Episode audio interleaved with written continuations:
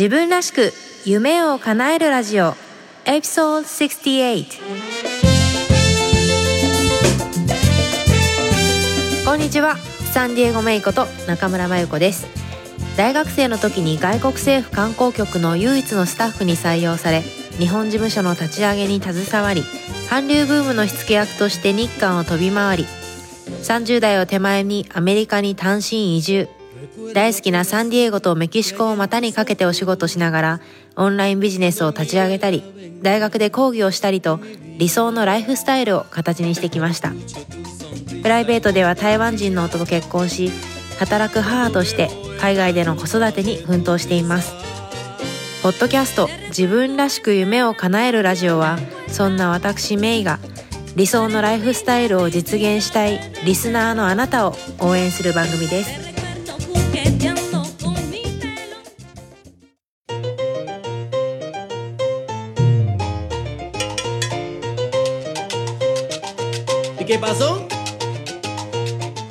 こんにちはメイです。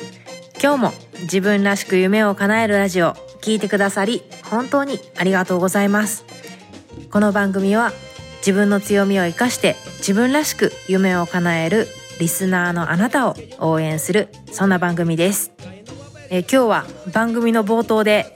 えー、私の秘密を一つお話ししようと思います、えー、私のその秘密というのは毎週、えーと、月曜から木曜かな？の、えー、4時15分から子供を迎えに行く時間直前ギリギリまでどう過ごしているかっていう話なんですけど実はある韓国ドラマにハマってまして えっと自分がね韓国系の仕事をしている時はもうお客さんがもう熱狂的なファンっていうのが多かったんですよね。私が担当してた地域っていうのが冬のそなたをはじめ本当にいろんなねあの韓流ドラマ、えー、をが撮影されたそのロケ地だったんですね。えー、カンウォンドって言われる、えー、ソウルから東に行った地域だったんですけれども、で、その時はね、自分はあんまりドラマとか興味がなくて、私はもともと韓国は音楽の方が好きな人なので、なんですけど、今はたまたまなんか、なんかで見たのがきっかけで、私は家でその、日本とか台湾とかいろんな国のテレビ番組が、えー、見れるようになってるんですけど、それで日本で今放送されてるようで、ワウワウだったかな？それが今見れるようになってて、で、それを見てるんですけど、そのドラマのタイトルは、えー、カッチサンレヨっていう名前で、ご存知でしょうか、ね、韓国好きな人、えー、ご存知でしょうか、えー、日本語のタイトルが一緒に暮らしませんか？という、えー、タイトルで、なんかね、もう説明が難しいんですけど、えー、そのドラマのコマーシャルによると、えー、20代の恋愛から60代の生き方までなんかいろんなこう生き方を人人間の生き方をカバーしてるみたいなことを言ってましたけど、なんかね、3家族が出てきて、なんかごたごたあってて、まあホームドラマみたいな感じなんだけど、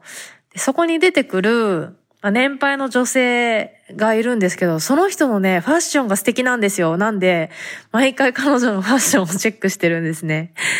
まあそんなわけで、まあね、あの日本語の字幕付きで、あのもちろん見てて、うん、韓国語やっぱりドラマ、まあ、特にあの時代劇とかはもう、ま、間違いなくもう字幕がないとわかんないですけど、普通のドラマもやっぱり字幕がないとだんだんわかんなくなってきてますね。うん。まあまあ、でもでも、それをね、見るのが楽しみで、晩ご飯を作りながらそれを見て、で、あ、続きはどうなるんだろうね、と思いながら、じゃあ子供迎えに行くかっていうようなことをやっておりますよ。うん。なんかそんなね、なんかちょっと本当になんかカンドラとかね、大したことないかもしれないけど、そんなね、深間にはまってこれもあれも見てるわけじゃないですけど、まあそれをね、毎日見るだけでちょっと気持ちがね、こうなんか明るくなると言いますかね。なんかそういったのが生活の中にあるのって幸せなことだと思いませんか？なんか、あなたにもなんかそういった、こう、日々、なんか何気もない、大したことないことなんだけど、えー、これをすると、なんかちょっと気持ちが上がるみたいなね、そういったものを、えー、日々の生活に散りばめてみるのはいかがでしょうか。というわけで、今日も自分らしく夢を叶えるラジオえ、私の大好きなサンディエゴより皆さんの心にカリフォルニアの青い空とサンディエゴの暖かい風が届きますように。どうぞ最後までお付き合いください。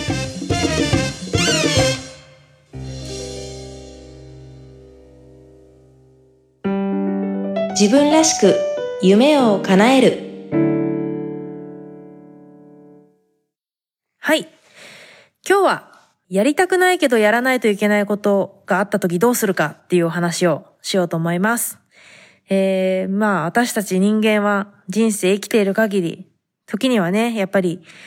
やりたくないんだけど、きついんだけど、やらないといけないことってありますよね。ね、どんな人でもそういうのってあると思うんです。で、まあそういう時、ね、私ももちろんそういう時があって、で、そういう時にどう、えー、気持ちよくまあ、できるだけ気持ちよく乗り越えてるかっていう方法を皆さんにも共有しようと思います。もしこの方法が、を試されてみて、また感想を教えていただければと思うんですけど、例えば私の場合、そうですね、自分がお腹が空いてないのに、晩ご飯を作らないといけないとするじゃないですか。自分がお腹空いてない、もう寝たい。疲れてる。だだけど、まあ、旦那さんは帰りが遅い日。ね。で、まあ子供は料理ができるような年齢ではないと。必然的にこの家の中で料理をするのは私だけだと。で、えー、冷蔵庫の中には大したものが入っていませんと。ね、電子レンジでチンして終わりっていう風にしたいけどできない。買いに行くのもめんどくさい。なんだかんだいろんな理由。ね。えー、なんだ、あとデリバリーしてもらったものは子供は食べたくないと言っているとかね。まあいろいろあるじゃないですか。そういった状況があるとする。もう自分が作らざるを得ない状況があるとするじゃないですか。そうしたらその時に自分の気持ちとしては、えー、きついのに、私お腹空いてないのに、ゆっくりしたいのに、料理したくないのに、とかあるとするじゃないですか。そんな気持ちが湧いてくると。で、私はその時どうしてるかっていうと、自分を二つにこう分けるんですね。スプリットする。で、一つは、えー、子供の自分。えー、私ものんびりしてテレビとか見てね、ご飯ができて、はい、いただきまして食べたいっていう自分と、もう一つは大人の自分に分けて、大人の自分を、もう一人自分を立てるんですよね。その、いやいや言ってる子供の自分と、もう一人大人の自分を立てて、大人の自分に、その子供の自分に対してこう話しかけるんですよ。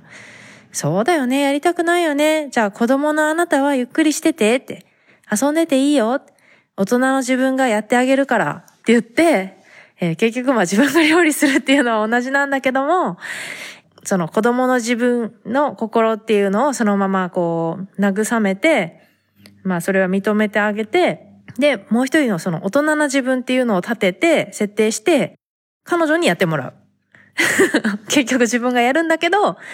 えー、そういった方法をとってます。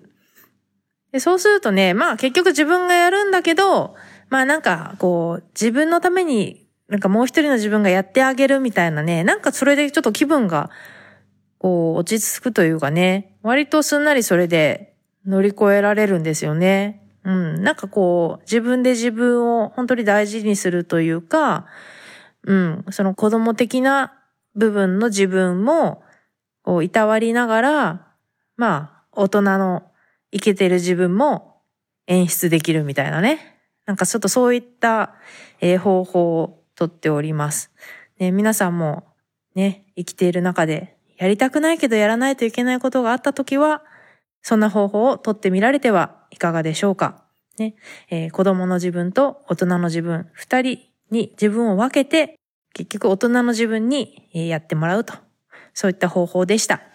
ぜひね、えー、実際にそんな場面が今後出てきたら、私のことを思い出してください。そして、大人の自分を立てて、えー、子供の自分をいたわって、えー、いけてる大人の自分が、えー、その仕事をしてあげるようにしてください。自分らしく夢を叶える。今日の番組いかがでしたか？もし気に入っていただけたら、購読ボタンを押していただき、お友達にもおすすめしていただけると嬉しいです。ウェブサイトサンディエゴメイドットコムでは今回の内容はもちろん他にも元気の出て役立つコンテンツをブログバージョンでお届けしています。それから夢を叶えるスピードを上げたい。すでに自分スタイルを確立するために動き出している仲間とつながりたい方は、ウェブサイトサンディエゴメイドットコムからメイのメルマガにぜひご登録ください。自分らしいライフスタイルを形にするための無料ワークシートやポイントもウェブサイトでゲットしてくださいね。理想の働き方とライフスタイルを実現するために今やるべきことをできることから始めていきましょう。今日も最後までお付き合いくださりありがとうございます。それでは次回またお会いしましょう。Have a great day! Bye bye!